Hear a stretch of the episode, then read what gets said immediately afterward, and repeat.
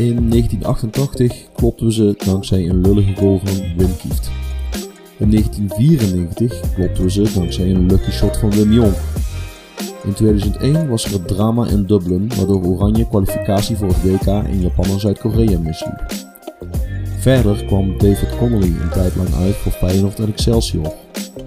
Dat is in een notendop onze relatie met de Ieren.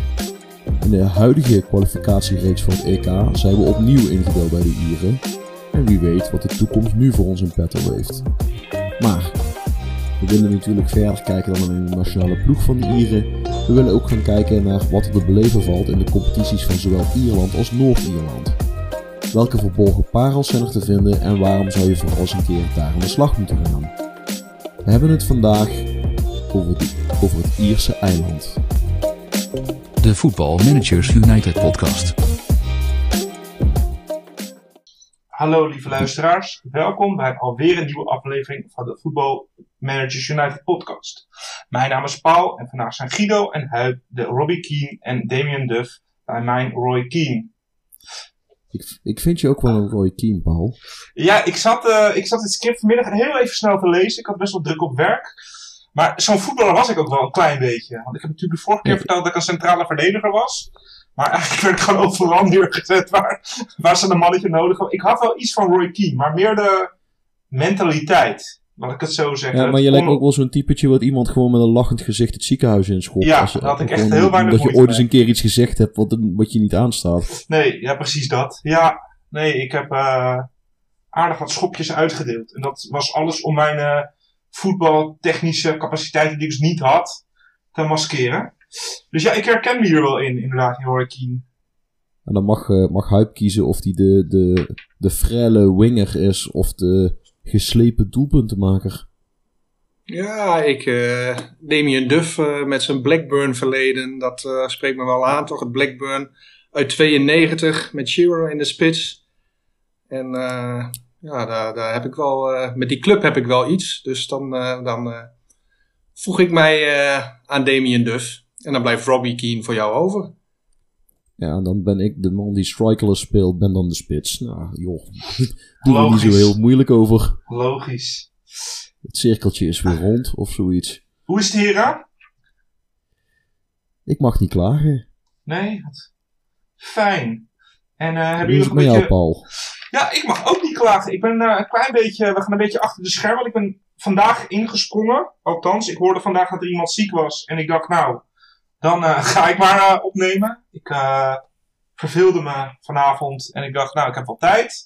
Dus het is een beetje inspringen. En ik moet ook heel eerlijk zeggen, even een disclaimer vooraf voor de luisteraars. A, ik heb nog nooit in Ierland of Noord-Ierland gemanaged. B, ik ga heel lief over Ieren en Noord-Ieren praten.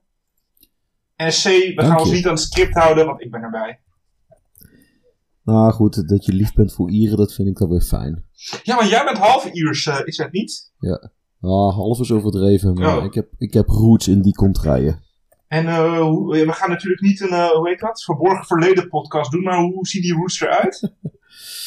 Ehm, ik denk dat we het over een generatie of vier, vijf geleden hebben dat een, eh, een verdwaalde Ier in Zuid-Limburg is neergestreken. En daar een gezin gesticht heeft. En zich, vandaag heeft zich dat als een soort van gezwel over Zuid-Limburg verspreid.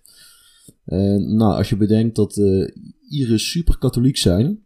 Mijn opa had elf broers. Nou, tel uit hoe zich dat op een gegeven moment verder verspreid heeft.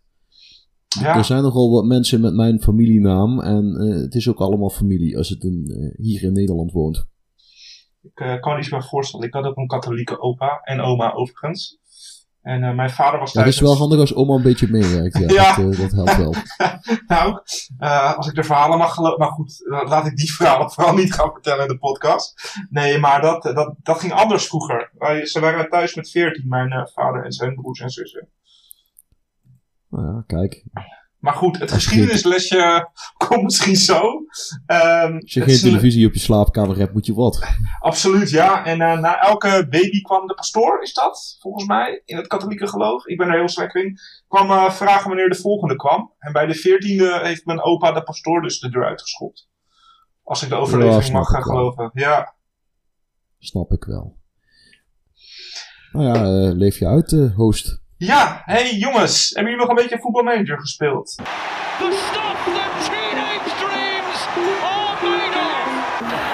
Hello, hello, here we go. Onze eigen chef.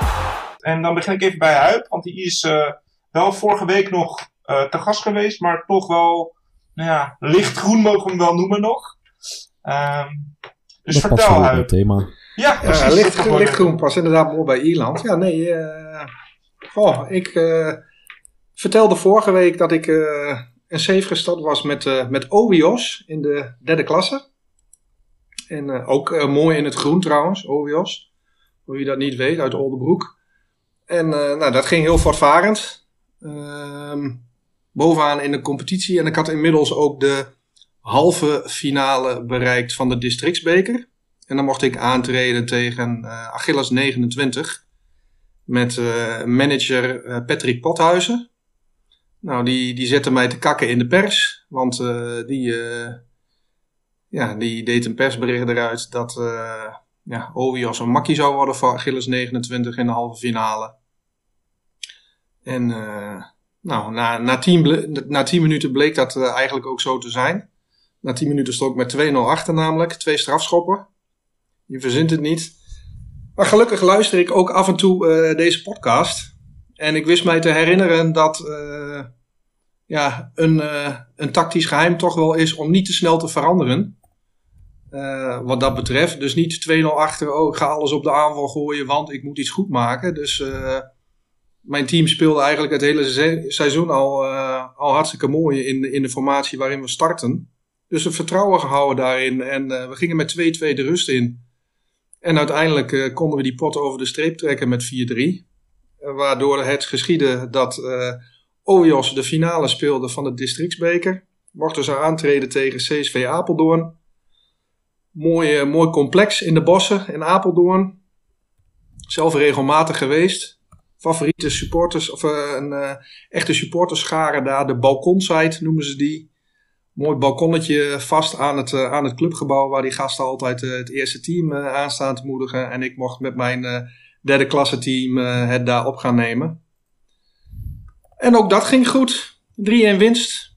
Dus uiteindelijk pakte ik in mijn eerste jaar als, als manager, als groentje daar ook, 18-jarige eh, startende manager, pakte ik de dubbel kampioenschap in de derde klasse bij de amateurs en de districtsbeker. En toen ging het toch wel kriebelen. En toen eh, dacht ik van, ja, wat ga ik doen? Ga ik verder in, eh, in amateurvoetbal Nederland? Er waren een aantal eh, clubs geïnteresseerd in mij. ACV Assen. Ehm, maar ik zag ook een vacature bij de Treffers. Die waren derde geëindigd in, in de Jacks League. In de tweede divisie. Dus daar ook een sollicitatie naartoe gestuurd. Ehm, maar ik, ja, ik was ook wel voornemens om... een, eh, een pentagon of hexagon eh, uitdaging eh, aan te gaan in deze save. Dus ik had ondertussen ook de, de leaks van Oceanië geüpload. En nou, uiteindelijk bracht mij dat bij Moata. Wie kent het niet? Klinkt als een Disney-figuur. Dat is een? Zeg dat klinkt als zo'n Disney-figuur. Ja, nou, het zou best wel eens kunnen dat er ook Moata een, een rolletje heeft in, in Fayama, heet eh, Ja, die precies. film volgens mij. Eh, die, die speelt zich ook af rond die contraien. Maar een, eh, een voetbalclub eh, in, uit Apia, de, de hoofdstad van Samoa. En ja, daar sta ik nu aan het roer. En gaan we eens kijken of we daar wat titeltjes aan elkaar kunnen rijgen. En dan uiteindelijk natuurlijk eh, toegang krijgen tot de Champions League van Oceanië. Om daar onze eh, eerste Champions League van de Hexagon eh, te gaan voltooien. En pakken we natuurlijk direct ook een Pokerplayer Challenge daarbij. Want ja, al die, al die eilandbewonertjes, Oost-Timor, Fiji, Tonga, weet ik veel wat. die gaan we natuurlijk proberen aan te trekken en te laten voetballen. Je bent er toch en die hebben waarschijnlijk eh, het niveau, misschien wel een hoger niveau dan eh, de hoogste divisie in Samoa. Dus dan kun je ze ook direct eh, zinvol gebruiken in plaats van elfde speler alleen maar voor de Pokémon. of voor de, voor de Poképlayer. Dus daar ben ik, Ja, ik- en daar ben ik eigenlijk net, net begonnen. en, en klopt het ook een beetje dat het niveau daar zo hoog ligt dat ze een versterking zijn? Ja, dat, dat klopt. Eh, je mag met, eh, even uit mijn hoofd, vier buitenlanders spelen. Vijf in de selectie mag je er hebben. Dat geldt dan voor de competitie. Voor het bekertoernooi mag dat weer niet. Dus dan moet je weer rekening houden met je, met je selectie. Want dan moet je het weer allemaal met, eh, ja, met Samoa, Sa Samoezen, Samoazen. Nou, mensen uit Samoa doen. En ehm, nou ja, mocht je je uiteindelijk plaatsen voor die, eh, voor die continentale eh, bekers, dan denk ik zo 1, 2, 3 dat daar ook geen eh, beperking op zit qua buitenlanders. Maar goed, het is natuurlijk een beetje zonde om alleen voor zo'n Champions League zes spelers onder contract te hebben om ze te laten spelen. En aan de andere kant, je hebt te maken met een amateurteam. Dus het kost je ook niks. Want ze staan allemaal voor nul of een wedstrijdpremie onder contract. Dus het, eh, af en toe loopt het lekker door. Als je een eh, betere speler hebt gevonden, dan zet je hem onder contract en die andere die ontsla je. En uiteraard probeer je een beetje de, de teamdynamiek eh, op orde te houden. Maar over het algemeen gaat het wel aardig. Klinkt als een avontuur. En het klinkt ook als- alsof je er nog, eh, nog zin, tenminste niet nog zin hebt, of je er zin in hebt. Want je bent pas net begonnen. En Guido, mag ik dan eh, door naar jou? Wat ben jij aan het eh, doen? Waar ben jij aanbeland? We zitten in dezelfde contraien als, eh, als Hype. Ik ben nog steeds actief bij Sydney FC. Ik zit eigenlijk te kijken of ik mijn wereldbeker voor clubteams overwinning daar kan, kan prolongeren. En dat betekent dus dat ik een jaartje of vier verder ben ten opzichte van de vorige keer. Dat ik daar dat ik voor het toernooi gespeeld heb. Eh, ik denk ten opzichte van de vorige week dat ik weer anderhalf seizoen verder ben of zo. dus ik mag niet klagen. Ehm, ik heb wel de tactiek een beetje omgegooid. Ik speelde daarvoor een soort van 3-4-3-0. En dat is nu een 4-1-4-1-0 geworden. Dus achterin weer toch met vier man op rij. Waarom? Een aantal van mijn spelers. eh, zeg maar, je zit op een gegeven moment in Australië met dat hele lullige verhaal dat je contracten moet verlengen. En dat gaat bijna niet. Want dan willen ze meer geld hebben en je hebt een harde cap op wat je mag uitgeven. Dus je kunt het contract niet verlengen, dus moet je ze verkopen. En op een gegeven moment had ik nog maar twee fatsoenlijke centrumverdedigers en wel een paar leuke backs in de jeugd. Nou ja, dan ga je de zaak maar weer omgooien. En voorin moest ik wat spelers laten gaan. Dus dan gooi je de zaak maar om. En dan speel ik nu met één, eh, één shadow striker. En dan achterin, eh, daarachter vier man op het middenveld. één controleur. En dan achterin weer vier man op rij. Dat klinkt heel defensief, dat is het niet. Want we scoren nog steeds erop los. Eh, en dat heeft dan, heeft dan weer vooral te maken met het feit dat op mijn middenveld staan geloof ik eh, drie van de vier spelers met een aanvallende rol. En met die ene Shadow Striker erbij heb je gewoon vier aanvallend ingestelde spelers. Die ene, zeg maar, middenvelder die blijft staan, die vormt dan samen met de controleur vormt hij dan een soort van tweemansblok. Daar komen de backs dan op de vleugels weer bij. En ja, dat, eh, dat is dan hoe wij spelen. Redelijk hoog blok. Zeker in de eigen competitie. In de Aziatische Champions League zijn we iets behoudender. En eh, ja, dat is het dan denk ik eigenlijk wel een beetje. Klinkt Het goed. idee eh, is- Ja, het idee is wel om. Ja, het zal nog wel één of twee seizoenen duren. Maar dan ben ik er ook wel weer een beetje klaar mee daar. En dan gaan we eens verder kijken. Eh, en dan zit ik te denken aan ja, Zuid-Amerika of zo. Uruguay. Misschien toch weer eens naar eh, Brazilië of naar, naar Argentinië toe. We zien het tegen die tijd wel. de, die ideeën, de losse vlodders zijn er. Ze moeten alleen nog een beetje in jouw geniale brein tot een concreet idee komen. Kan ik het zo samenvatten? Ik denk dat ik. eh, Ik denk dat het vooral is dat ik inderdaad een club moet vinden waarvan ik denk, daar kan ik wat mee. Of in ieder geval, die heeft een verhaal wat mij eh, intrigeert. Dan kunnen we van daaruit eh, verder. Klinkt goed, Guido. Dat is het, dat is het, dat is het, dat is het. En Paulus, waar ben jij aanbeland? Eh, nee, leuk dat je het vraagt, Guido. Ik ben inmiddels aanbeland op 4 september 2032. Dus ik ben tien jaar onderweg met de Ajax-amateurs. En daarin heb ik nogal wat prijsjes binnengesprokkeld. Nou ik, de laatste keer dat ik hier was, had ik volgens mij één keer de Conference League gewonnen. Dat was in 2029. Dat is inmiddels eh, twee keer geworden. Uh, want ook in 2031 heb ik die weten te winnen. Ik heb een finale gehaald van de Europa League. Uh, die helaas wel verloren. En ik heb een halve finale gehad in de Champions League. En dan mogen jullie drie keer raden van wie ik verloor met de Ajax amateurs. AS Roma. Nee, Feyenoord. nee, nee het, uh, het waren de, de Spurs uit Tottenham. En dat vond ik zelf wel heel erg leuk, omdat uh, Ajax natuurlijk ook gebe gebeurd is in twee, drie jaar geleden. Was het in het coronajaar? Of was het nog met supporters? Is het langer geleden? Ja, met supporters. Iets, te, iets tevoren al. Oké. Okay. Nou ja, dacht, en jou... 19. Oké, okay. nou ja, dat, uh, de halve finale dus van de, van de Champions League. Het was niet Lucas Moura die uh, op zijn vijftigste drie keer scoorde. Ik, ik weet ook even niet meer wie wel scoorde, want ik heb echt mijn muizer is ouderwets uh, een gooi gegeven.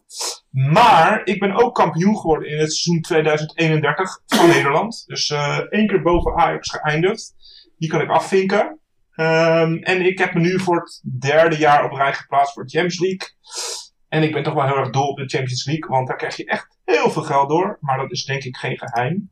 Um, ik heb op dit, moment een uh, totaal saldo van 73 miljoen op de bankrekening staan. Dus uh, financieel gaat het goed. Ik zit ook op dat punt in de safe dat de faciliteiten helemaal op het maximale zitten. Ik heb een nieuw stadion. En dat is niet het uh, Paal Piep stadion. Maar dat is het uh, Ajax Amateurs stadion. Maar die wordt verbouwd op dit moment. Vandaar dat ik ben uitgeweken naar Sportpark Schellingwoude. Quizvraagje, wie voetbalt daar? Sportpark Schellingwoude?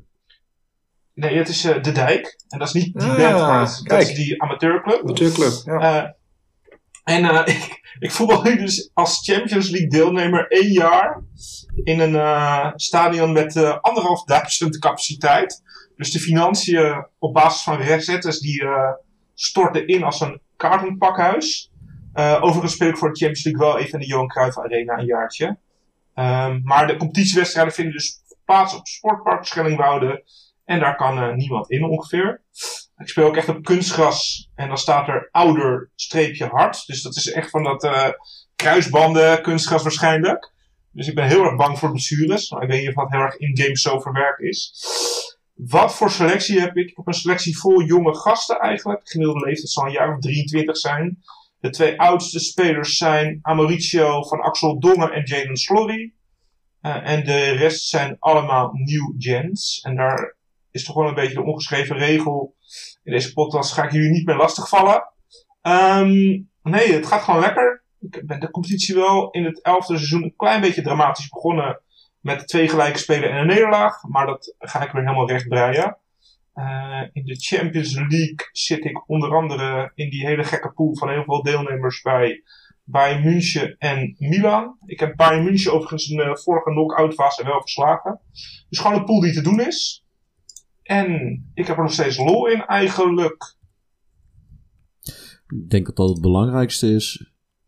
Ja, nee, zeker. Ik, soms even een klein dipje. En ik merk wel dat die dipjes iets meer dippen worden. Maar ik heb genoeg andere dingen te doen.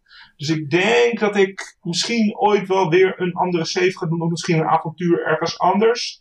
Maar dat vind ik toch wel een beetje ingewikkeld in deze save. Omdat ik dan heel erg bang ben dat ik dat Ajax amateurs uh, gedoe helemaal zie um, instorten. En dat wil ik eigenlijk niet. Maar um, zou, zou, je niet eigenlijk een estafette opstarten uh, eens een keer, Paul? Dat is wel het plan, hè? Een, uh, een podcast estafette. Misschien is dat wel een, iets om nu echt een keer te gaan doen. Ja. En zeker nu je het zeg maar on-air hebt uitgesproken. Nou, uh, moet ik. Zeg maar, nee, nu moet ik. Um, misschien willen de luisteraars een club nou ja, van de week uh, insturen. En daar gaan we dan mee beginnen. Kijk, ik, ik heb je nou eigenlijk al heel subtiel voor het blok gezet. Ideeën zijn welkom. Nee, een, eh, een site save zou wel ideaal zijn. Ja. Eh, dus kom maar door, luisteraars, met jullie ideeën. Dan gaan wij dat gewoon doen van de podcast. En nu zet ik de rest eigenlijk ook voor het blok.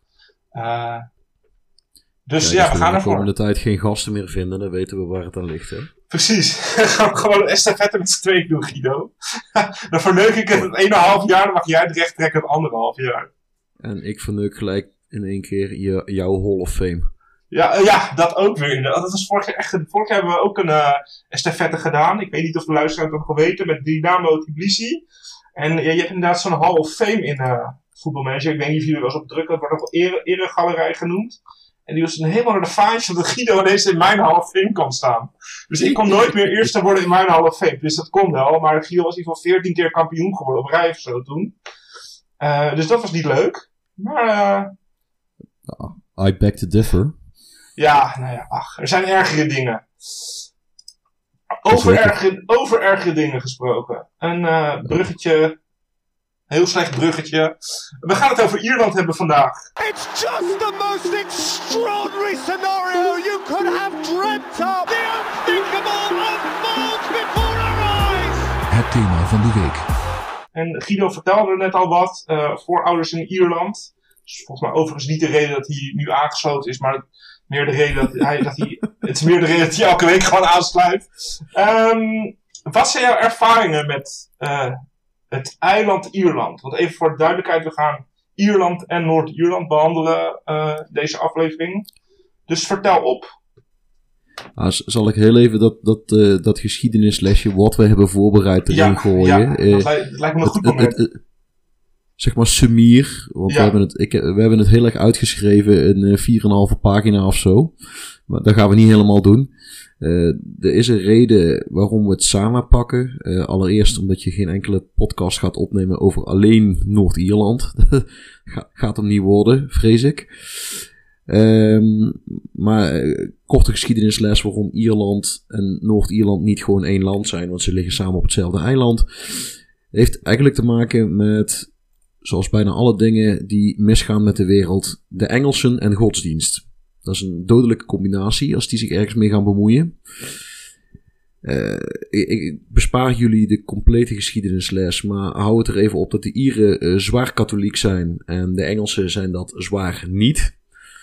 Eh, dat leidt tot strijd. Dat leidde ook tot strijd onder andere in Schotland. Dat leidde tot links en rechts wat afzetten van, van koningshuizen. Voor de mensen die daar eh, echt in geïnteresseerd zijn, die kunnen dan op zoek gaan naar, eh, Willem van, naar William of Orange. Die James Stewart heeft afgezet. Enfin, ehm, op een gegeven moment leidde dat natuurlijk ook tot volksverhuizingen, links of rechts, links en rechts. Tot mensen die gingen verhuizen omdat ze geen last wilden hebben van een protestantse koning en vice versa. Nou ja, de Engelsen waren wel de baas in Ierland. Wat gingen die op een gegeven moment doen? Het vruchtbaarste gebied, dat werd aan eh, mensen met de juiste godsdienst gegeven. En vandaar dat er een hele hoop katholieken in het noorden van het eiland wonen, wat tegenwoordig Noord-Ierland is. En dat, sorry, een heleboel protestanten, excuus, in het noorden van Ierland zitten, terwijl de rest van het eiland eigenlijk zwaar katholiek is. Nou ja, eh, ik ga jullie ook niet door de complete Ierse strijd voor onafhankelijkheid heen loodsen, maar laten we er even kort op houden dat de Engelsen ook daar niet heel lekker uitkomen. Eh, de Ieren wilden zelfstandig zijn, want ja, in, in Ierland heb je zoiets als de Great Famine. Toen mislukte een aantal jaar op rij de aardappeloogst. En toen zijn echt gewoon heel veel Ieren verhongerd. Omdat de Engelsen zeiden, ja, nou, eh, jullie mogen niet houden wat, wat wel gelukt is. Dat is gewoon belasting wat je moet blijven betalen. En je regelt het verder maar.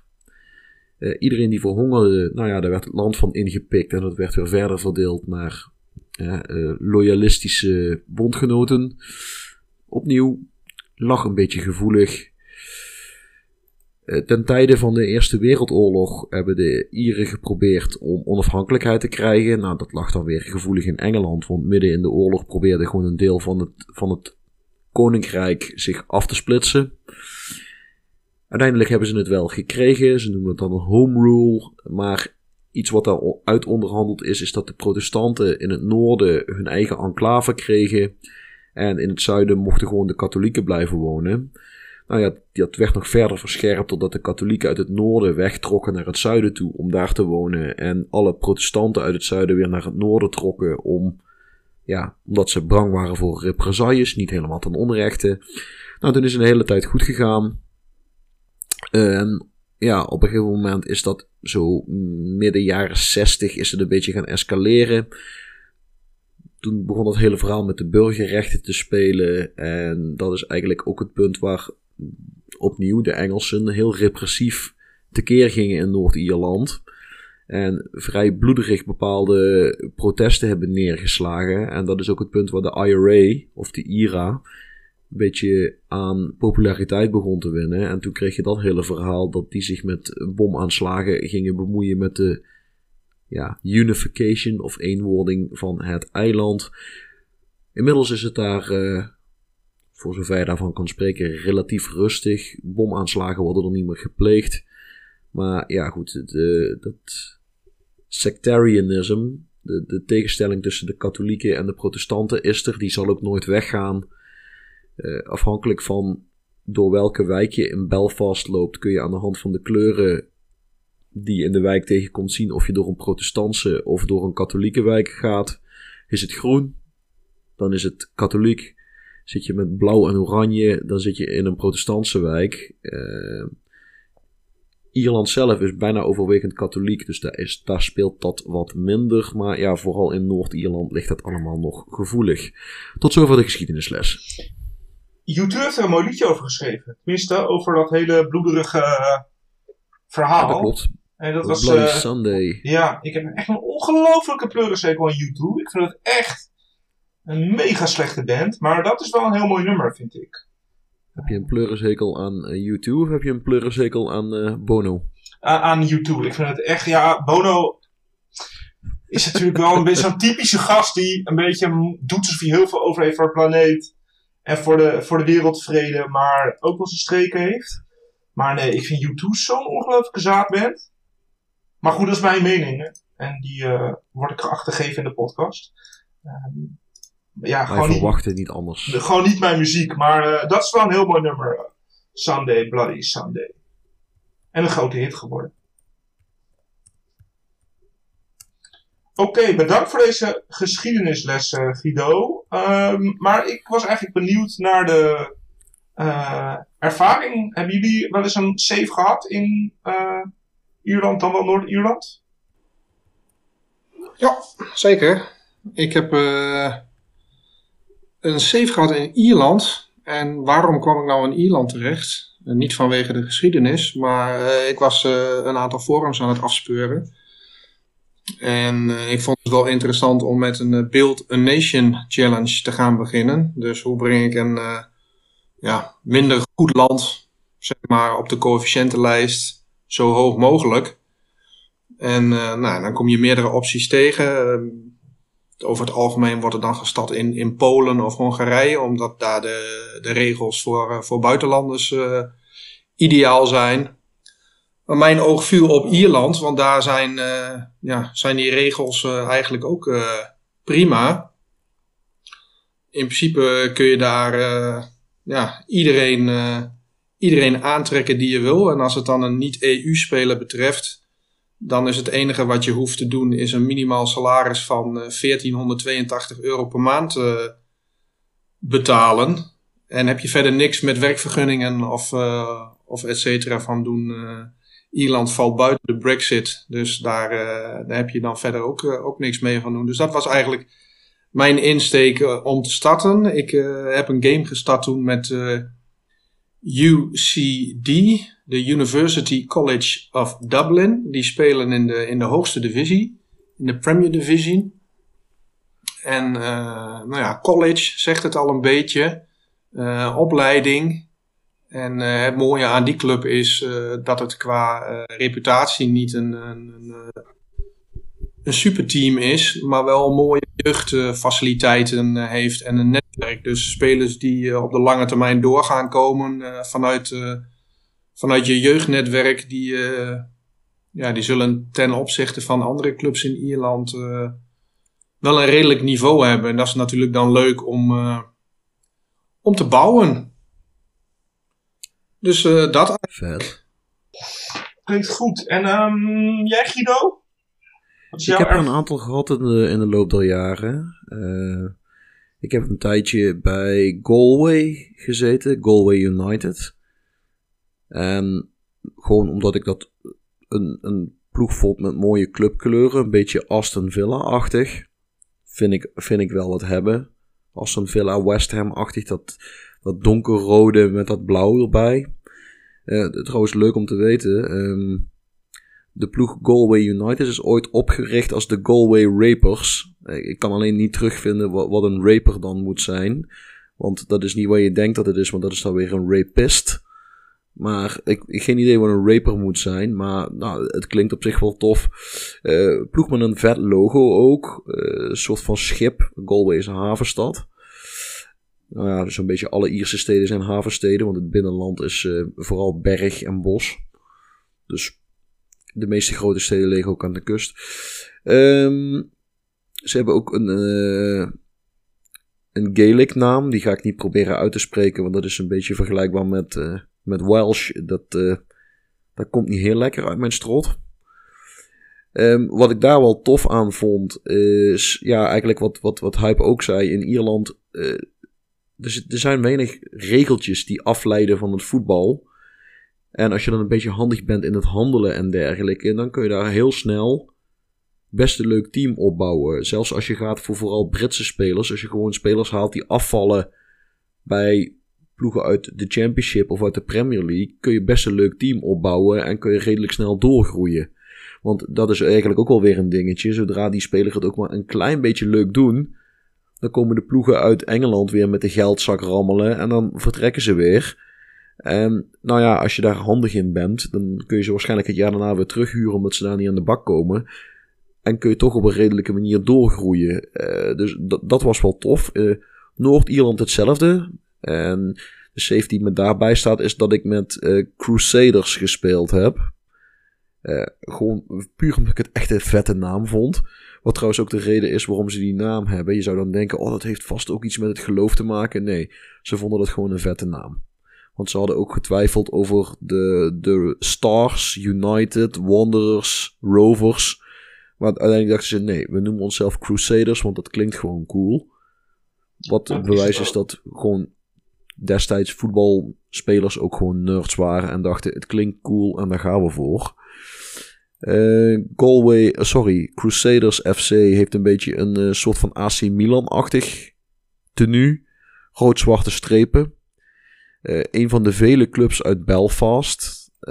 en het idee was daar eigenlijk dat ik probeerde om Crusaders de grootste club van Belfast te maken. Wat nog best een uitdaging is, want dan moet je dus ploegen als Glentoran en Linfield proberen te onttronen. En jij zegt nou waarschijnlijk wat. Dat zeg, ik weet niet of die namen jou iets zeggen. Linfield wel, zeker. Dat is wel, die, die, die spelen wel eens Champions League en dan de eerste volgende en dan kom je wel eens tegen en dan win je vrij makkelijk. Nee, ik ben wel redelijk. Uh, ik heb wel een, een, uh, wat clubs voorbij zien komen die ik ken. Maar laten we vooral nog niet daar naartoe gaan, Guido, want dat, dat komt zo.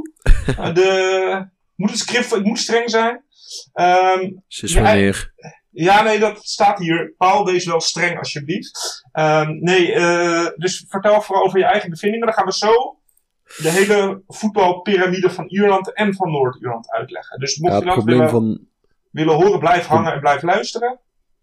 Het probleem van Noord-Ierland is dus een beetje dat ze wel geraakt zijn door het hele Brexit-verhaal. Want ze horen officieel nog bij het Verenigd Koninkrijk. Dus daar zit je wel met work permits en daar gaat het allemaal wat pijnzamer en wat moeilijker. Um, dus ik, ik kan me zomaar voorstellen dat Ierland een beetje de cultstatus krijgt die IJsland bijvoorbeeld ook heeft um, binnen de Nederlandse FM-community. Als in, dat is een land van letterlijk onbegrensde mogelijkheden waar alles mogelijk is als je maar genoeg geld hebt. En Noord-Ierland is best wel restrictief in dat opzicht. Daar zijn nu veel minder mogelijkheden. Dat was voor de Brexit lag dat iets makkelijker. Want ja, je, kon met name van binnen het Verenigd Koninkrijk gewoon heel makkelijk spelers halen.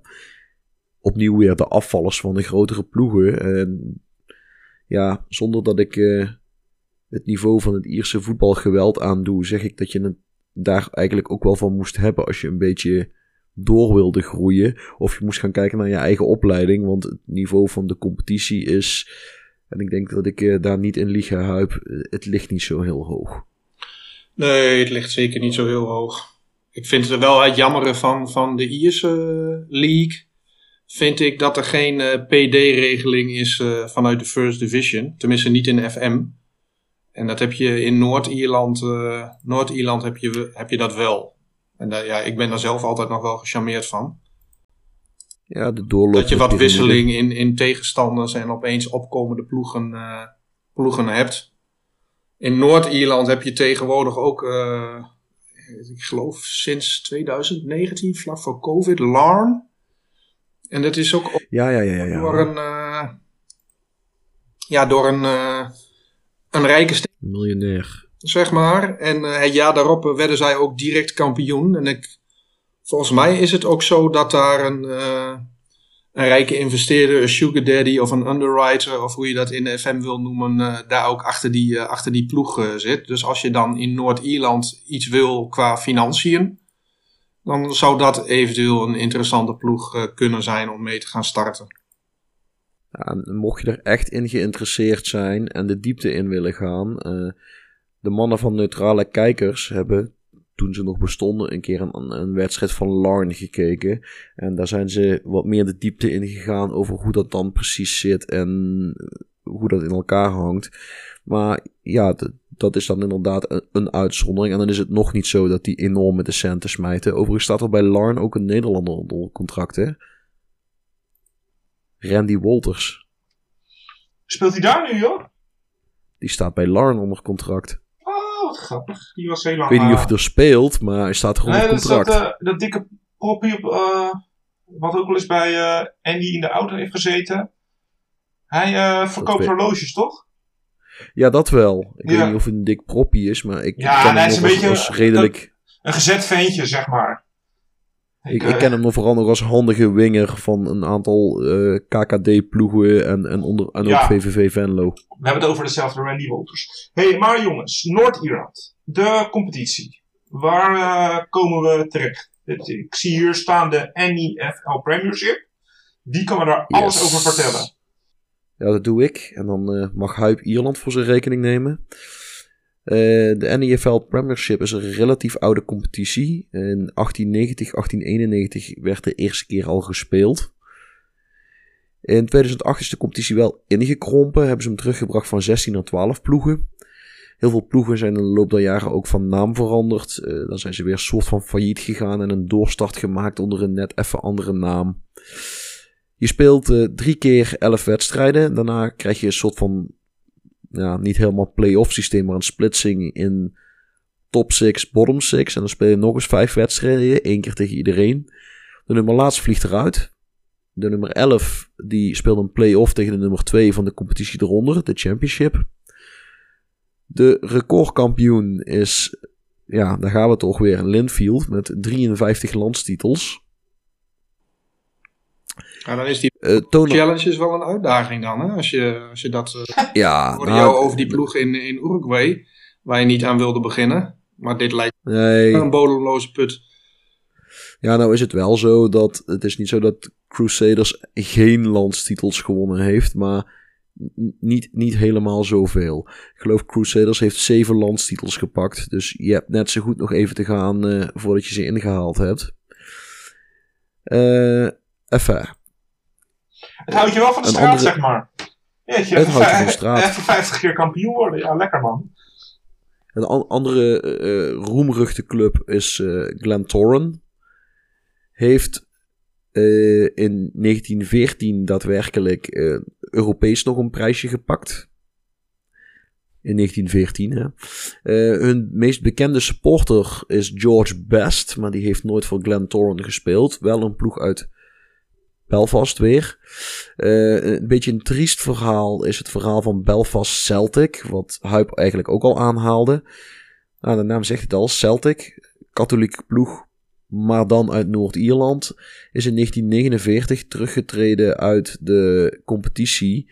Eigenlijk vanwege het geweld tussen katholieken en protestanten onderling. Dat, nou, voetbal brengt niet altijd het beste naar boven in de mens. En rondom die wedstrijden ging het vaker fout. Nou, op een gegeven moment zijn spelers en supporters een keer opgewacht door een hele meute. En werd er gedreigd dat mensen in elkaar gemapt. En toen heeft de hele ploeg gezegd: We trekken ons terug uit de competitie. We doen niet meer mee. We kijken het maar, dan gaan jullie maar zonder ons verder. Uh, dus de ploeg bestaat in principe niet meer. Uh, volgens mij zijn ze, hebben ze een doorstart gemaakt op het amateurniveau. En gaat het, daar, gaat het zelfs daar niet altijd uh, vlekkeloos. Nou, mocht je nou nog het idee hebben van ik wil daar ooit een keer gaan kijken. Heel tof als je een soort van groundhopper bent en je houdt van die oude stadions. Want die hebben ze heel veel in Noord-Ierland. Vooral omdat er geen geld is voor modernisering. Zijn er dan Nederlanders actief? Naast de eerder genoemde Randy, uh, nou, Randy, uh, Randy, Walters. Ja, LVO van Overbeek speelt bij Glentoran. Uh, in FM hebben ze... Nou, de beste speler van de competitie is Conor McManaman van Glentoran. Hun grootste talent is Sean Moore van Cliftonville. En nou goed, verder zijn er niet echt enorme Noord-Ierse wonderkids. Je hebt bij Tottenham staat Jamie Donnelly onder contract, een 17-jarig talent. Spits. Eh, die kan er, nou dat, dat kan een hele leuke speler worden. En bij Bolton Wanderers, en dan heb je het al over de League One, staat Connor Bradley onder contract op rechtsback. Wat een leuke speler is, maar dan heb je het over rechterrijtje in de Premier League maximaal. En dan heb je het ook gelijk over de grote talenten van Noord-Ierland gehad. Onder de Premier League zit dan de Championship.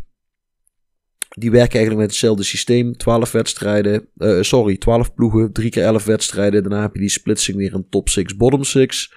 Nog eens 5 wedstrijden erbij. Nummer 1 promoveert rechtstreeks. Nummer 2 speelt dus die play-offs. En nou durf ik even niet 100% zeker te zeggen. Um, of de divisie daaronder is de Intermediate League. Of die ook in FM fatsoenlijk is uitgewerkt. Ja. Van de eerste twee weet ik het zeker. Nou, kijk. Dus ook daar weer de nummer laatst degradeert rechtstreeks. De nummer voorlaatst, die uh, gaat die play-offs weer in. In de Intermediate League werkt precies hetzelfde. Drie keer elf wedstrijden, splitsing, enzovoort, enzovoort. Belfast Celtic heeft, speelt, is inmiddels actief in de Intermediate League. Maar ja, dan zit je dus eigenlijk op veredeld amateurniveau, semi-prof-niveau, hoe je het wil noemen. Uh, ik denk dat je het kunt vergelijken misschien met uh, de Nederlandse topklasse. Op papier zijn het amateurs, in de praktijk zijn het semi-profs. Volgens mij is het hier zo dat ze op officieel allemaal semi-prof zijn, maar in de praktijk zullen er ook nog best wat amateurs tussendoor rennen. Als je met Belfast Celtic dus een doorstart wil maken en je hebt zin om, uh, zeg maar, religieus geweld terug te zien komen, dan leef je uit. Ik denk dat dat uh, de Noord-Ierse competitie in een notendop was. Oh, daar, nou, er zijn nog wat bekertoernooien. Uh, de Irish Cup. Recordwinnaar Linfield 44 keer. Glentoran heeft hem het vaakst achter elkaar gewonnen. Volgens mij vier keer. En dan heb je nog een Charity Shield en een League Cup. Maar eigenlijk geen hele rare dingen. Dus dat. Klinkt duidelijk, uh, Guido. Hoe kan je je uh, plaatsen voor Europees voetbal als je in Noord-Ierland uh, actief bent als manager? Nou ja, kampioen worden betekent inderdaad dat je in de voorronde van de Champions League erin schuift. In standaard maar echt die eerste, eerste ronde. In die eerste, ja, echt, echt het gedrocht van Europa, zeg maar. Ja, nou, je kunt de beker winnen. Dan mag je in de Conference League beginnen. In de eerste kwalificatieronde. Plek 2 en plek 3 uh, gaan normaal gesproken ook rechtstreeks de conference in.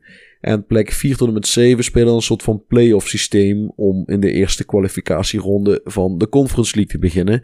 En meestal is het na de eerste ronde ook klaar.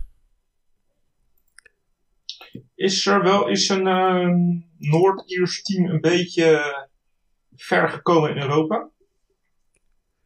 Ja, ik kan me herinneren dat Glenn Torren wel eens een keer iets bereikt heeft. En Linfield is wel eens een paar keer een paar rondes doorgekomen.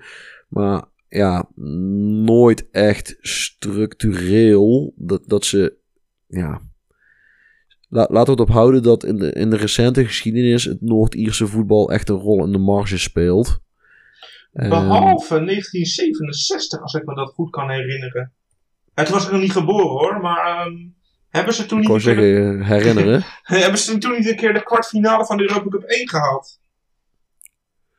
Dat zou zomaar kunnen. Maar opnieuw, dat is van voor mijn tijd. En dan, eh, hè, aangezien ik al 40 word dit jaar. Ik loop al een tijdje mee. In, in, de, in die 40 jaar dat ik rond heb gelopen, eh, heeft het Noord-Ierse voetbal betrekkelijk weinig bereikt. Nou ja, toen had je natuurlijk nog het hele oude systeem, hè, dat echt alleen de kampioenen van Europa in een koker gingen. En eh, iedereen tegen iedereen kon loten. En niet eh, zes ploegen uit Engeland, hoe het tegenwoordig is. En eh, vier uit Spanje en vier uit Duitsland. En, en dat hele systeem. Maar ik weet wel dat Linfield dit seizoen zich bijna had geplaatst als eerste Noord-Ierse ploeg voor de groepsfase van de Conference League. Sterker nog, ze stonden met 1-0 voor. En in de 120ste minuut van de verlenging scoorden ze een eigen doelpunt. Waardoor ze er uiteindelijk uitvlogen naar penalties tegen een ploeg uit, eh, uit Letland. En die kwamen uiteindelijk in de pool met Fiorentina, een Turkse ploeg. En, eh, dus nou, heel, heel dichtbij, maar ja, wat Guido al zegt, eigenlijk nooit potten kunnen breken. Bijna voor het eerst de groepsfase in, in, eh, in het hedendaagse Europese voetbal gehaald. Maar zelfs dat nog in de Conference League. Dus dan, ja, dat zegt wel iets over het niveau. Ja, en ik zie hier staan dat Glen Torren de eerste ploeg is die in Europees opzicht ooit is uitgeschakeld op uitdoelpunten door Benfica. Eh, 1-1 Ja. in Noord-Ierland en dan 0-0 in Portugal. En dan lig je eruit op uitdoelpunten toen dat nog bestond. En Glen Torren is de eerste ploeg die dat ooit overkomen is. Nou, dat is toch een soort van, eh, soort van primeur. Ja. Dat is denk ik alles wat we wilden zeggen qua competitie over eh, eh, wat betreft Noord-Ierland. Dan gaan we nu naar Ierland. En daar eh, gaat Huip ons alles over vertellen. Heb ik geschreven. Ja, nou ja, de, de, your de League of Ireland die bestaat in principe uit twee divisies. De Premier Division en de First Division. En die zijn officieel gestart in 1921. Uh, ik weet niet of het net naar voren kwam in de geschiedenisles, maar volgens mij, en Guido, uh, correct me if I'm wrong, maar volgens mij was dat ook het jaar dat ze de onafhankelijkheid uh, yep. Ierland. Dus daar zal ja. mee te maken hebben gehad, die start van die competitie. Um, altijd uit acht teams uh, bestaan. En eigenlijk is er een grote verandering geweest in het seizoen 84-85. Toen uh, is het aantal teams uh, wat, wat teruggebracht over de hele ladder. En tegenwoordig zijn het tien ploegen in de Premier Division en negen, tenminste in FM 9 in de First Division. Ja, er zijn er een paar omgekiept de afgelopen jaren. Ja, precies. Dus dat, dat, wisselt, uh, dat wisselt dan nogal eens. Het is echt ook wel met licenties. Uh, inderdaad. Ik las toevallig vandaag Vitesse met zijn uh, licentie dat die aan het stoeien zijn. Nou, laten we hopen dat, dat, dat het goed blijft gaan. Vitesse komt straks trouwens nog terug als het gaat om het Europese voetbal tussen een Irische ploeg en Vitesse. Dat was een, een bruggetje voor later. Uh, maar uh, ja, hoe ziet het eruit? Nou ja, 10 ploegen. Vier keer tegen iedere tegenstander. Dus 36 wedstrijden. Eigenlijk heel simpel. Uh, eindigen de twee ploegen op hetzelfde puntenaantal bovenaan. Dan wordt er een play-off gespeeld. En dan wordt er niet gekeken naar het onderlinge resultaat in de competitie of een, uh, of een doelgemiddelde. Nou, je kunt je voorstellen als dat gebeurt, dat dat natuurlijk wel een hele happening uh, happening zou wezen. Eigenlijk niet bekend bij mij of dat er in het verleden ooit uh, gebeurd is. Recordkampioen de Shamrock Rovers. Echte Ierse, Ierse naam.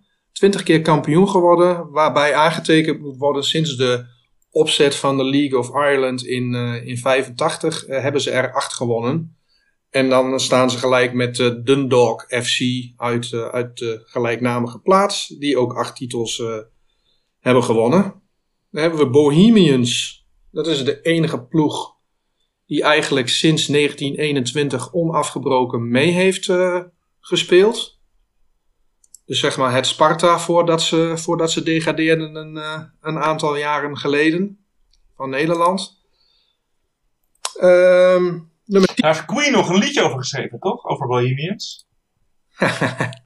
Nee, dat heeft daar volkomen niks mee te maken. Oh, jammer. Ik dacht over Sparta, maar dat was waarschijnlijk Jules Deelder of zo. Dat, dat moet Shield Deelder gewild zijn. Ja, dat moet haast wel. Nee, ik, ik, Nee, Die degradeert rechtstreeks. En eh, de nummer 9 die speelt eh playoffs. En die speelt dan playoffs tegen eh, ja, de winnaar van een playoff ronde tussen de nummer 2 tot en met 5 uit de First Division. Als je me nog kunt volgen. Je bent heel duidelijk. redelijk. Nou ja, beste speler eh, in FM. Ja, dat is dan een speler Jack Bryan van, van Shamrock.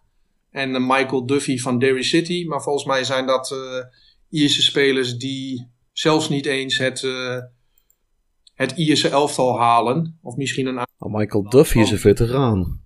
de, de echte ehm, Ierse voetballers. Die, die voetballen gewoon op het hoogste niveau in, eh, in Engeland. En die, die worden eigenlijk al door... eh, ja, door jeugdafdelingen weggeplukt uit Ierland voordat ze überhaupt een wedstrijd hebben gespeeld in, in deze divisies.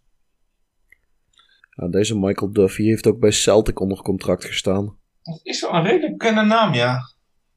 Ja, ik was nog wel met die rechtsback, die heette ook Michael Duffy, maar dit is een andere Michael Duffy. Deze heeft bij Celtic gespeeld, of gespeeld, op de bank gezeten. En is daar niet doorgebroken en van daaruit teruggekeerd naar, eh, naar Ierland. Ik ben bang dat ik ook met de, de andere Michael Duffy in de war ben, de rechtsback. Waar, waar voetbalde die ook alweer wel? Championship? Dat was eh, First volgens mij op, cha- op, cha- op championship Ja. niveau. Ik dacht eh, dat hij onder andere bij Birmingham gespeeld heeft. Eh, er rinkelt een belletje bij mij, maar ik corrigeer vooral, lieve luisteraars, als wij dit niet goed hebben. Wij maken ook wel eens fouten. aanwezig. Ja, precies. Kans is Zeker bij aanwezig. relatief veel voorkomende namen. Ja.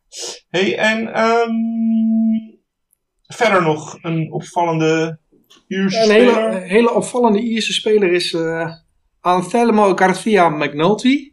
Dat klinkt erg er Iers. zo uit. Ja. Maar eh, heeft de Ierse nationaliteit, maar ook de Spaanse nationaliteit. Zoals je misschien eh, aan zijn naam kunt horen. Eh, staat onder contract bij Wolfsburg. Maar wordt momenteel verhuurd aan NAC Breda. Dan heb ik toch één vraag. Ja. Waarom zou je het als Spaanse vader in vredesnaam met een Ierse vrouw doen? Eh, je bent nooit in Ierland geweest, hè, jongen? Nee, maar ik heb er wel een bepaald beeld bij. En dat is eh, een vooroordeel. Maar, ehm, Zoals zo vaak. ja, maar noem één mooie Ierse vrouw. Nu, zo, uit je hoofd. Lukt Sorry, niet, hè? nog een keer. Noem één mooie Ierse vrouw. Ja, maar de vraag is of jij die dan ook kent. Nou Ik ja, kan die wel noemen, maar je hebt een redelijk beperkt wereldbeeld. nou, hey, eh, aan die is om vrouwen gaat, hè, Guido? Eh jazeker wel. Maar Maar ik acht de kant Oké. groot dat het een, een vakantieliefde geweest is. Dat die dame misschien wel eh, als, eh, als eh, Ierse puber naar Ibiza ging. Daar een, eh, een Spaanse barman ontmoette. En dat daardoor eh, onze Anselmo Garcia ontstond. Maar we- weet, je Kan wat, allemaal. weet, weet je wat, Paul, speciaal voor jou? Ehm, Nadia Ford. Is dat eh, van eh, de, de auto? Nee. Maar je schrijft het wel zo. Nadia en dan Forde. Oké. Dat is eh, ja, ook weer half Italiaans, maar Maakt niet uit. maakt niet uit. Oké, dat, oké, dat- heb je, dat heb je sowieso, heb je sowieso vrij veel in... eh, Ja, die zijn... Oké, maar... eh, zo. Rosanna Davison. Ro- Die is Miss World geworden. Oké, oké, oké. Oké, oké, oké. Ik neem mijn woorden terug over Ierse vrouwen. ik Ja, rectificeer kom, kom mezelf. Guido niet aan Ierland hoor. Nee, het is echt... Dat is eh, gevoelig. maar het ma- maakt niet uit. Eh, oké. Eh, met- met- De eerste live re- rectificatie van de podcast is een feit. Ierse vrouwen Van zijn boven prachtig. tafel. Ja. Hey, ehm, Ik zie iets in het script staan en ik weet niet of we dat al eerder behandeld hebben. Ehm, we, we, gooien even de eerste vrouwen overboord. En we gaan eh, even een stukje eh, FM eh, college doen. Ehm, sugar daddies. Is toch misschien niet helemaal weg van de vrouwen. Maar sugar daddies en voetbalmanager. Wie wil daar wat over vertellen? Want we hebben dat nog nooit uitgelegd in de podcast. Hoe werken Laat hem ze? een hype over, want die heeft het ook voorbereid. Eh, ja, sugar daddies, dat zijn in principe eh, investeerders eh, die verbonden zijn aan een club. En dan heb je ehm, sugar daddies die, ja, foreground noem je dat, dus die op de voorgrond treden. Dan moet je denken aan een Paris Saint-Germain, Newcastle nu. Dus die smijten echt met geld. totdat, ze, totdat ze weggaan. Maar dat is eigenlijk een, een bodemloze put met geld. Dan heb je ook nog eh, sugar daddies, die, eh, dus investeerders die op de achtergrond eh, actief zijn. Nou, die, die investeren ook flink, maar die kijken toch vooral naar, naar het nationale niveau. En dan proberen ze de, de, de ploeg op het nationale niveau in ieder geval zo hoog te stuwen, dus zoveel te investeren dat, dat daar prijzen gewonnen gaan worden. En dan heb je daarnaast heb je ook nog de, de underwriter, ja, de, de verzekeraar is dat in het Nederlands, die, die eigenlijk ervoor zorgt dat eh, aan het einde van je seizoen ehm, je balans altijd wel weer op, eh, op nul uitkomt. Dus eh, nou ja, daar, kun je, daar kun je soms je voordeel mee doen. En in, in Ierland zijn er, zijn er drie verzekeraars. Dus degene die ervoor zorgen dat de balans weer eh, op nul uitkomt. En die, die lopen bij eh, Dundalk FC, Derry City en eh, Waterford. En Waterford speelt in de First Division. En dan heb je ook nog een background Sugar Daddy. En die is gekoppeld aan Shelbourne FC. En nou ja, zoals we net al noemden, heb je in Noord-Ierland dus bij Larne FC een, een Sugar Daddy die, eh, die daar actief is. Dus Het Dan- grote geld dat zit niet eigenlijk. in Ierland. Geld zit niet in Ierland. Nee, eh, dat, dat moet je zelf gaan genereren. En dat doe je natuurlijk door eh, te investeren en vervolgens te plaatsen voor de Champions League. Want dan krijg je zomaar eh, 15 miljoen per jaar. Eh, dat zeg ik even heel makkelijk, dat is natuurlijk wel iets meer dan dit. Eh, maar dan, eh, dan maak je aardig wat knaken. En dan help je die competitie er wel eh, redelijk bovenop. Of in ieder geval één club. Het, het leuke is natuurlijk wel dat er in Ierland wel daadwerkelijk talent zit. Maar ja, wat Hype ook al zei. Als ze een beetje kunnen voetballen, dan zijn ze al op hele jonge leeftijd pleiten. Want als, je gaat kijken naar het Engelse voetbal, daar zit echt wel talent uit Ierland. Eh, dit, ik ga gewoon even een paar namen droppen. En die ken jij ook, Paul. Eh, Gavin Bazunu. Zeker, dat was mijn keeper eh, bij Rex. Nee, bij Notts County. eh, of 1 FM22. Goeie keeper. Ja, dat is een Ier. Ja. En eh, je hebt ook wel eens gehoord van Andrew Omaba- Omobami- Omobamidele. Zo. Ja, die van Norwich City, zeker. Een hele goede centrale verdediger. Nou, bij Wolves speelt Nathan Collins. Die ken ik dan weer even Bij- niet, maar dat maakt even niet uit. centrumverdediger. Bij Preston speelt voormalig Tottenham talent Troy Parrott. Ja, dat is een... Bij Norwich Adam Ida. Bij Derby Jason Knight. Bij Brighton Andrew Moran. Ik laat even de speler van de week, die passeer ik even. Bij Crystal Palace eh, Theo Adaramola. Dat is trouwens een wonderkid in FM. Eh, Mark McGuinness van Sheffield Wednesday. En eentje speelt, bij, eentje speelt in Italië. Kevin Zefi.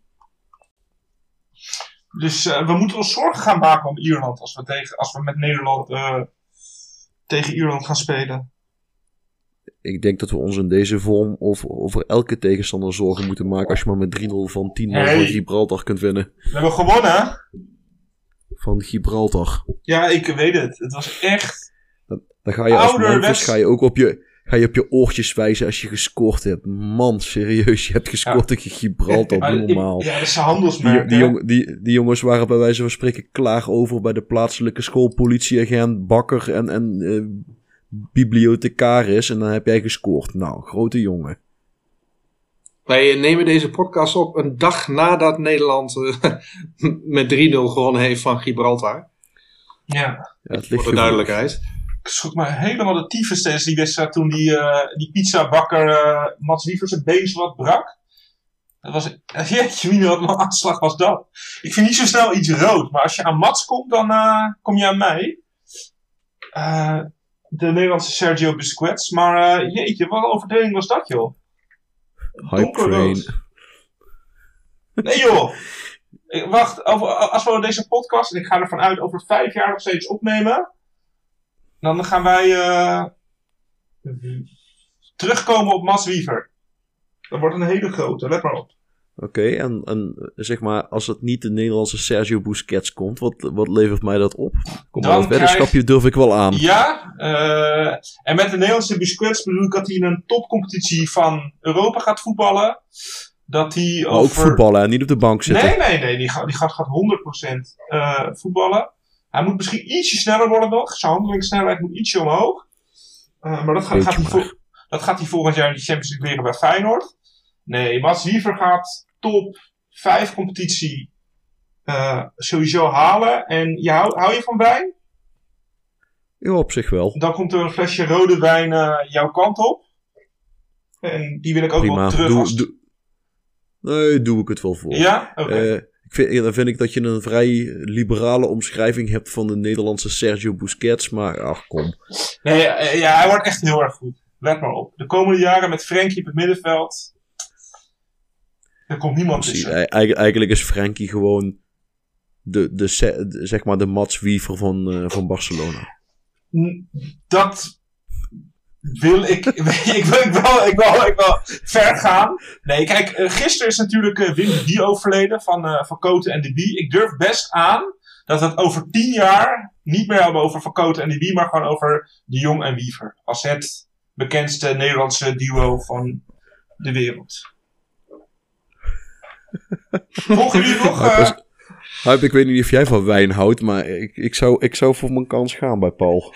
Ja, Nee. eh, flesje, flesje rosé eh, doe, ik, ze- doe, doe ik zeker mee. Rode wijn is niet mijn ding, maar... eh, En daarvoor, eh, daarvoor om de, onze PSV-luisteraars ook blij te maken, Savi Simons. Ik ben toch wel overtuigd. Hij heeft niet een heel vrolijk eh, gezicht, maar dat hoeft ook helemaal Ja. niet. Maar dat weet wordt dan. dat Mats Wiever het heeft laten zien. Tenminste, ik hoorde de commentator nog zeggen: Mats Wiever heeft meer passes, correcte passes verstuurd deze eerste helft dan het hele team van Gibraltar. Maar dat hij het heeft laten zien tegen Gibraltar Ja, maar hij laat het in de en niet tegen Frankrijk. Nee, maar hij heeft toch tegen, tegen wie speelde Feyenoord nou? Shakhtar. Laat hij het ook zien. Ik ben het met je eens dat hij, dat, hij het, dat hij het goed doet eh, de laatste weken. Maar goed, ik denk dat er meer voor nodig is om, eh, om te excelleren naast Frenkie de Jong. Ja, maar, ja, Maar ik had hem, ik had meer- hem liever meer- gezien tegen Frankrijk dan, eh, dan Taylor. Dat eh, ben ik Ja, eens. Ik denk dat iedereen liever niet Taylor gezien had. En Ik, dat is alleen van het feit hoe hij speelde hoor, Taylor. Eh, daarvoor ook al eh, überhaupt dat hij geselecteerd was. Maar goed. ik heb mijn fanscharen beloofd om wat milder over Ajax te praten. Dit lijkt, mij een het moment om, dit lijkt mij een moment om even mijn mond te houden en gewoon jullie deze discussie eh, te laten voeren. Maar wat een matige voetballer is eh Phil Taylor, zeg. Jeetje, Mina. Of hoe heet Phil hij? Taylor Phil- is een Taylor. Phil Taylor is die. Hoe heet hij? Hij heeft ook zo'n. Engelse naam. Kenneth, ja. Kenneth. Nou ja, ja. Phil Taylor. Wat hadden we dan heet hij? Nee, ja, nee, ik vind Kenneth Taylor vind ik een beetje 13 en docent. Nou ja, en Maar ik, zullen we... ik, vond wel machtig, waren... ik vond het wel machtig mooi natuurlijk dat, eh, dat de twee jongens uit Bannen in, eh, in de basis Ja, met, Woutje en Mas. Je, eh, kom je daar vandaan, uit de buurt? Want Ik, ik, ik, hoor kom je, een beetje, je- ik kom een beetje uit die regio, ja. je- als, ik, als je enthousiast wordt, hoor, hoor ik het eh, dialect, volgens mij is het. Eh, moet ik altijd even De goed tongval. Ja, De de, tongval, tongval. wat je zoekt. Ja, nee, niet. Dialect is. Want er is één woord, dat accent is beledigend en dialect is positief, toch? Of Ja. andersom? Het Dialect is, eh, meer een soort positief. van streektaal. Oké, nou ja, om een lang verhaal kort te maken. Ik, je, je, je, je werd enthousiast en toen hoorde ik het even, maar je, je bent een buurtgenoot of een. Komt uit de straal Ik, van. eh, ik woonde vlakbij en heb tegen hun eh, amateurclubje vroeger eh, regelmatig gespeeld. Oké, nou ja. Ja, dat is wel vrij uniek natuurlijk. Het is een, Zeker. te- want welke club was het ook alweer? Neo uit Bormen. Ja, die, werd gisteren toch wel mooi even genoemd. Als er inderdaad Ja. twee internationals uitkomen, dat is, eh, dat is knap. Ja, Maar goed, Noord-Ierland, Ierland, hadden we het over. ja laten we vooral niet te, te veel uitweiden. Precies. Ehm, hadden we het al gehad over de bekers van Ierland? Eh, nee, hetzelfde idee eigenlijk. De bekers. eh, als, ja, als de meeste landen eigenlijk. Je hebt de, de beker waarbij je je kwalificeert voor de voorrondes van de Conference League. De FAI Cup. En dan heb je nog een League Cup. En dan heb je de President's Cup. En dat is dan zeg maar eh, gelijk aan eh, onze Johan Cruijffschaal, de Charity Shield. eh, dus de winnaar van de competitie tegen de bekerwinnaar. Dus dat zijn eigenlijk de bekers. Maar er is nog wel iets, iets redelijk bijzonder. Maar ja, één ding is dat het een zomercompetitie betreft. Eh, dat vind ik dan wel weer een nadeel als je, als je de competitie speelt in FM. Want je speelt van februari tot en met november. En dat betekent dat je een deel van het, eh, van het Europese programma ja, geen competitie speelt. Ik vind het altijd lastig met eh, inplannen van, nou ja, je speelt. Ja, maar dat is, dat is wel een hele goede reden voor, hè? Vertel. Ben je, in, je bent in Ierland geweest, toch? Ik ben niet in Ierland geweest, maar het zal vast iets met, met regen te maken hebben. Of, eh, Ja, eh, zeg maar. De, eh, de hele westkant van het eiland staat bloot aan de Atlantische Oceaan. En in de winter, dan. Ja, het is meer storm en regen daar in de winter. dan dat je er daadwerkelijk.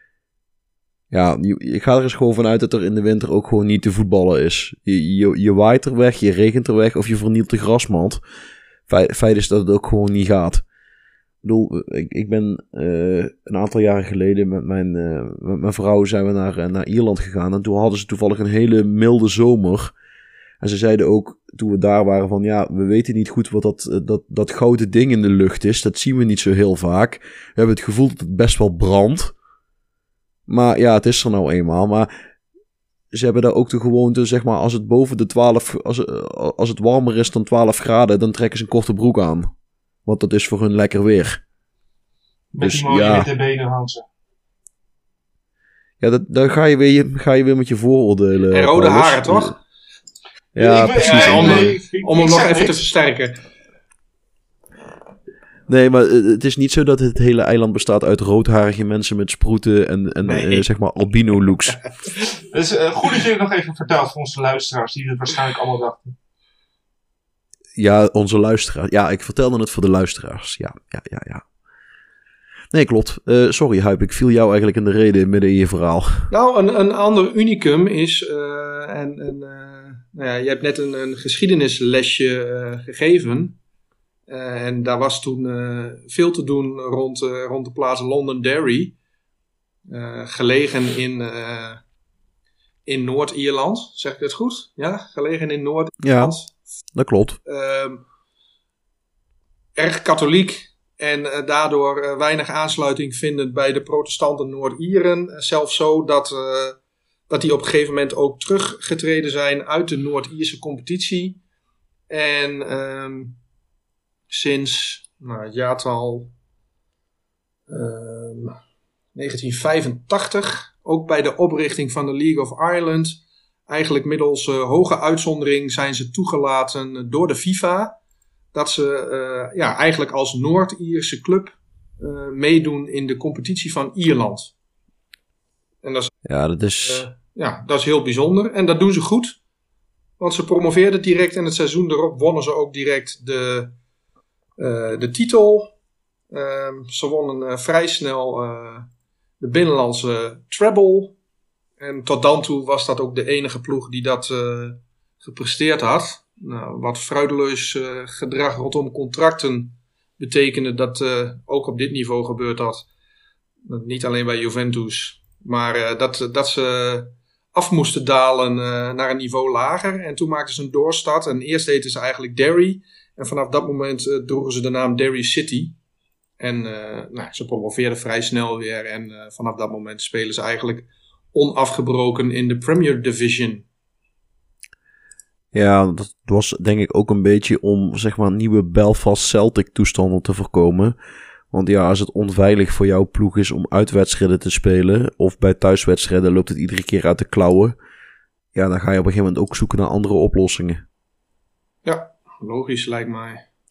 Vergelijken een beetje met uh, waarom Israël uitkomt in de Europa als het gaat om uh, Europees voetbal en uh, kwalificaties en dergelijke.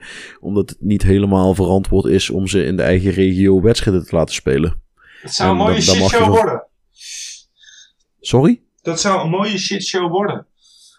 Ja, dat en, gaat niet helemaal goed. Mooi bedoel ik dan wel tussen aanhalingstekens, even voor de duidelijkheid. Nee, nee. Dat, dat, dat snappen we. Ja, nee, ja, mijn, uh, uh, weet het ook alweer dat woord? Mijn, het wordt niet altijd geproefd bij mij als ik een grapje maak. Humor. Dus mijn humor, ja, dank je.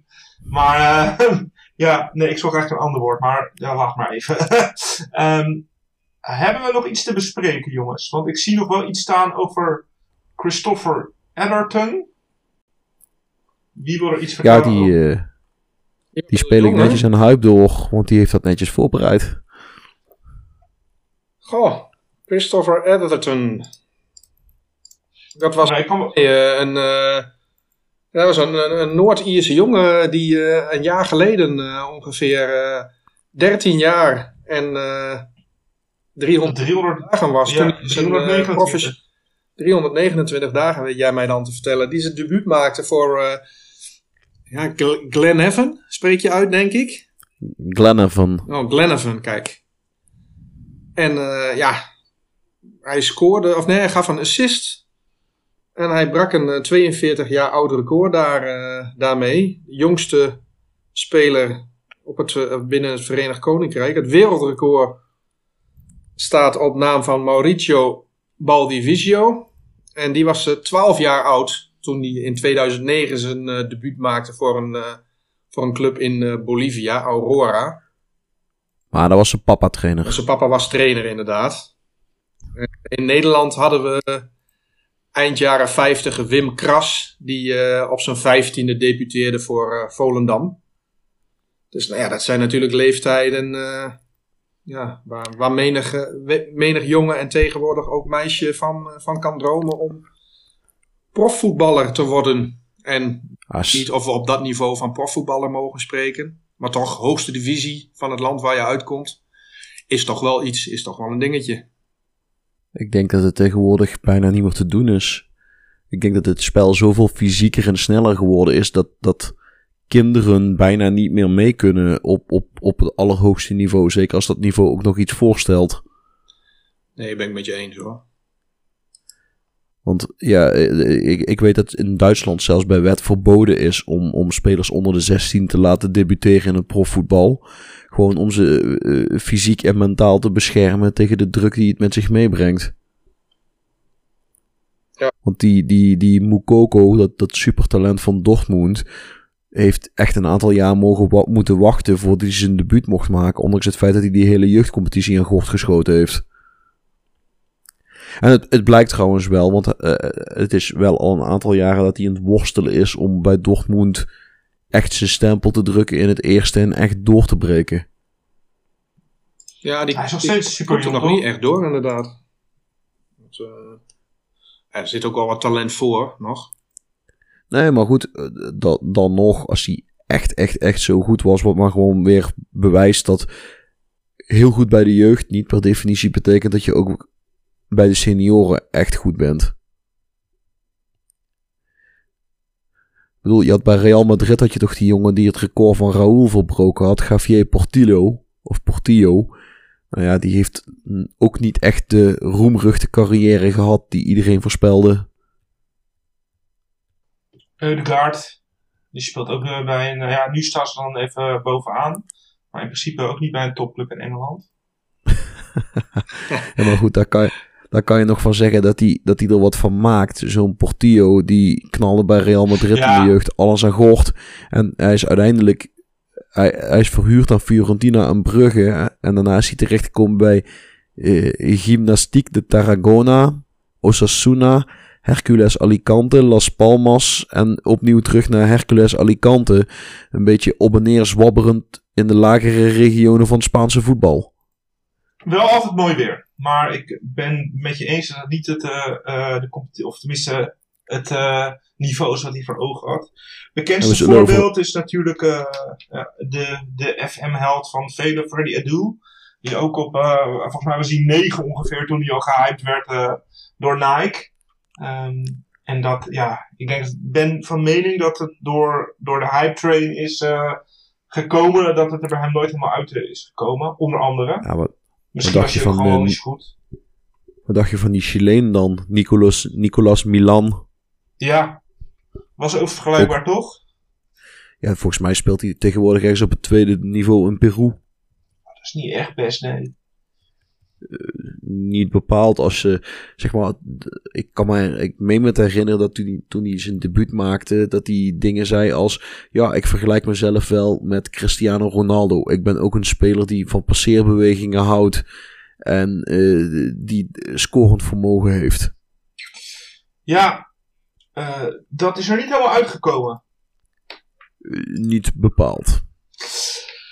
Hey jongens, wat jullie goed vinden, Um, zullen we gaan naar de clubspeler en boek van de week? Of zijn jullie nog dingen die jullie echt even kwijt willen? Wat binnen een script past? Ja, los van het feit dat nogmaals de Ierse competitie, denk ik, echt een hele leuke competitie is om, om te bezoeken. Juist vanwege dat gebrek aan die regels. Juist vanwege de doorgroeimogelijkheden. Juist denk ik ook als je houdt van het ontwikkelen van talenten dan, dan ligt er een kans voor je. Dan kun je er echt iets moois van maken. Uh, Ierland heeft als, als land geen slechte youth rating. Want er zit best wel wat talent. Alleen vertrekt het alweer heel vroeg. Maar als je die jongens op latere leeftijd weer een beetje terug kan halen. Of kan huren. Nou ja, je, kunt, je, je zou op zich best wel leuk kunnen doorgroeien. Dus er valt echt wel iets tofs van te maken. En een side issue, Ierse mensen zijn hele leuke, lieve, vriendelijke mensen. En met name als je er een beetje drank in gooit, dan uh, heb je een hartstikke leuke avond met die gasten. Uh, ze blijven praten, ze blijven kletsen. Ze zullen ook tegen jou als buitenlander aankomen kleppen. Uh, ze, als ze de kans krijgen om gewoon hun, een praatje met je aan te knopen, dan doen ze dat in het algemeen ook wel. Uh, al dus de plaatselijke VVV van Ierland. Nee, mooi verhaal Guido. Ik uh, ben uh, gematigd enthousiast. Ik ga het misschien wel een keer de kans geven. Ik hou wel van een redelijk obscuur landje hier en daar. Dus ik, ik ga ervoor wellicht ooit een keer. Ik sluit het niet uit. Ooit. Ooit. Misschien best wel snel. Doen we het voor. Oké. Okay. We moeten nog een estafette starten, dus wie weet. Oh, dat is een goed idee. hey, de club de speler en het boek van de week. Uh, waar beginnen we mee? Jij ja, bent de host. Zeker, dat, dat kan ik me nog herinneren. We beginnen met de club, Guido. Dus ik uh, geef jou uh, het woord. Brilliant! Just brilliant! He gave that the works. Oh, what about that? What about that? De club van de week. De club waar wij voor gekozen hebben is een club uit Noord-Ierland. En dat is de club Distillery FC. Waarom? Nou, dan kunnen we twee van mijn grote liefhebberijen met elkaar combineren. Namelijk whisky en voetbalmanager. Of voetbal in dit geval. Nou kan ik die sowieso combineren, want ik heb de camera uit en jullie weten niet wat ik in mijn glas heb. Um, maar dit is de enige ploeg in Football Manager die een link heeft met uh, whisky. En Lisburn Distillery FC ligt in Ballyskaak County Antrim. En dat is aan de het ligt aan de buitenwijken van Belfast. Nou ja, je kunt je ook voorstellen dat je een whisky-stokerij niet midden in de stad neerlegt. Want als er iets met die alcohol boom doet, dan wil je niet dat een halve wijk de lucht in gaat. In principe is uh, Distillery FC is eigenlijk een bedrijfsclub. Vergelijkend een beetje met PSV, de Philips Sportvereniging. Lisburn Distillery FC was eigenlijk de, ja, de verenigingsclub van de, van de stokerij. De werknemers van de stokerij, die in de stokerij werkten en in de warehouses werkten, ja, die moesten ook aan sport doen. Die moesten een beetje fit blijven, want met die zware vaten rollen en dat graan in- en uitladen, dat, nou, daar is een beetje spierkracht nodig. Dus je wil wel dat je personeel fit blijft. Daar is die club toen voor opgericht. Uh, de distillerij is een aantal jaren buiten bedrijf geweest. Is inmiddels weer, heeft een doorstart gemaakt uh, via Echelenville. Dat was de distillery van Dunvilles. Die maken nog steeds whisky. Of die maken dus inmiddels weer whisky. Um, de club zelf is, ja, hoe zeg ik dat, is netjes. Niet de allerbeste. Het is uh, geen topploeg uit het Ierse voetbal. Het is een uh, ploeg met een, ja, hoe zeg ik dat is. Zeg het maar gewoon zoals uh, ik, ik het ook zou zeggen, Guido. Nou, ik weet niet of jullie van die heraldiek houden. Hè, van, die, van die wapenschilden en zo. Nou, dit lijkt een beetje alsof je een kleuter van drie een wapenschild hebt laten ontwerpen. Ik wil een leeuw. En ik wil nog een leeuw. En ik, misschien wil ik nog wel een leeuw. En adelaars. Oeh, en, en, en een vogel. En iets met, een, iets met ridders. En vlammen. En oeh, dit is ook leuk. Nou, zo ziet het er een beetje uit. Um, dus, dus het is echt een, een, een mengelmoesje, weerwar van allerlei dingen. En kleurtjes. Hun clubshirt, de shirts zijn in het algemeen wit of blauw. Dus dat is dan weer wat meer neutraal. Uh, ze hebben een paar keer Europees voetbal gespeeld, maar dat liep in het algemeen niet heel goed af. De laatste keer was in uh, 2009, 2010. Toen zijn ze door Zestaponi uit Georgië uitgeschakeld met 5-1 en 6-0. En niet dat ze er eentje gewonnen hebben, maar ze hebben gewoon twee keer verloren. Uh, daarvoor zijn ze uitgeschakeld door TPS Turku, Zalgiris Vilnius en in 1971 heeft Barcelona ze twee keer een pak slaag gegeven. En ze hebben schijnbaar ooit eens een keer gelijk gespeeld bij Benfica in 1963. Maar ja, dan hebben we het over heel, heel lang geleden. Ze hebben een, uh, een schattig klein stadion van 1500 man, waarvan uh, iets minder dan 800 zitplaatsen. De rest is een staantribune. Eigenlijk, liever gezegd, er is één tribune. En de rest is gewoon, kun je langs de zijkant van het veld staan, vergelijkbaar met een lokale amateurclub. Alleen dan met één echt, echt hele grote, fatsoenlijke tribune. Um, je zou ze met wat fantasie kunnen zien als een ploeg uit, uh, uit Belfast. Als je dat zou willen. Het is in principe een buitenwijk van Belfast. Het ligt aan de buitenkant van Belfast. Dus nou, je kunt er wat van maken. Uh, gewoon een leuke, interessante club. Ze hebben iets met whisky was voor mij reden genoeg. Hey, over die whisky gesproken, Guido. Want ik weet één ding van whisky. En dat is dat Schotse whisky heel goed is. Dat Ierse whisky heel goed is. Maar is Noord-Ierse whisky ook heel goed? Of is dat... Uh, er zijn niet zo heel veel Noord-Ierse whisky distilleerderijen. Um, diegene die ik geprobeerd heb, dat is dus Dunville's geweest. Dat is best lekker spul, maar prijzig. En dan hebben ze, uh, prijzig bedoel ik dan mee, onder de 100 euro kom je niet aan een fles. Omdat het zo schaars is, omdat het zo goed is? Een beetje van allebei.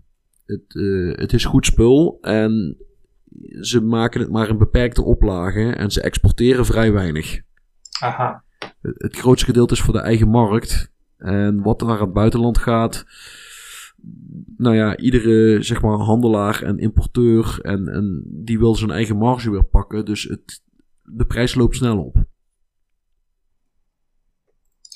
Duidelijk. De prijs loopt snel op. Duidelijk. Um, genoeg over de whisky. Ja, ik, volgens mij kan je er uren over doorpraten, maar daar leent uh, deze podcast zich helaas niet voor. Um, de speler van de week. What is going on here? He's done it again! Oh, genius! Absolute genius! De speler van de week. Yes, de speler van de week. ja, Ierland. Bij mij kwam direct uh, naar boven Frank Stapleton, Jason McAteer. Uh, maar goed, begreep ik dat het uh, een, een, speler moest zijn die, die nog enigszins actief was. Dus we hebben gekozen voor Evan Ferguson. Guido die refereerde er net al eventjes aan toen hij het over Brighton Hove Albion had. Daar speelt hij op dit moment. Eh, de zoon van Barry Ferguson, een uh, Ierse voetballer met niet een hele rijke voetbalcarrière. Vrij vroeg richting Coventry City gegaan. Een paar uh, uitleenbeurten gehad richting Colchester United, Hartlepool, Northampton. Toen uiteindelijk toch in, in Ierland weer beland bij Longford Town. Daar twee keer de beker geworden. En nou, zijn verdere carrière eigenlijk in Ierland rond of doorgebracht. Maar zijn zoon, Evan, die werd in 2004 geboren op 19 oktober. En dat betekent dat hij uh, precies 27 jaar jonger is dan uh, dat ik ben. Dus reken maar uit hoe oud ik dan ben. Ik ben namelijk ook op 19 oktober geboren. Maar vanuit de jeugd uh, bij Bohemians maakte hij op 14-jarige leeftijd nog weer zo'n jonge debutant. In een vriendschappelijke wedstrijd zijn debuut tegen Chelsea. En vrij snel daarna mocht hij ook al zijn officiële debuut maken. Kwam in twee jaar tijd tot drie wedstrijden. En daarna werd hij, uh, werd hij opgepikt door Brighton Hove Albion. Hij heeft een Engelse moeder. En Brighton Hove Albion die was uh, Liverpool net iets te snel af. Maar vanuit huis was hij uh, Manchester United fan. Dus of hij ooit... Iedereen maakt fouten. Of hij ooit de keuze voor Liverpool gemaakt zou hebben. In plaats van Brighton Hove Albion. nou ja, dat zullen we nooit weten. Misschien ook wel, want je weet natuurlijk nooit wat de toekomst uh, brengt. Want, uh, nou ja, die, die jongen die, die kan wel wat. Als 17-jarige maakte hij uh, zijn debuut in de FA Cup. Inmiddels ook al Premier League debuut, doelpunten gemaakt. Ehm, zijn eerste doelpunt scoorde hij tegen Arsenal. Wel met 4-2 verloren, maar goed. Hij werd daarmee wel Brightons en ook Ierlands jongste doelpuntenmaker in de Premier League. En ook internationaal uh, heeft hij al stappen gezet. Hij heeft namelijk al vier interlands uh, gespeeld op uh, senior level. Ja, zeg maar bij de echte mannen. En daarin ook al gescoord.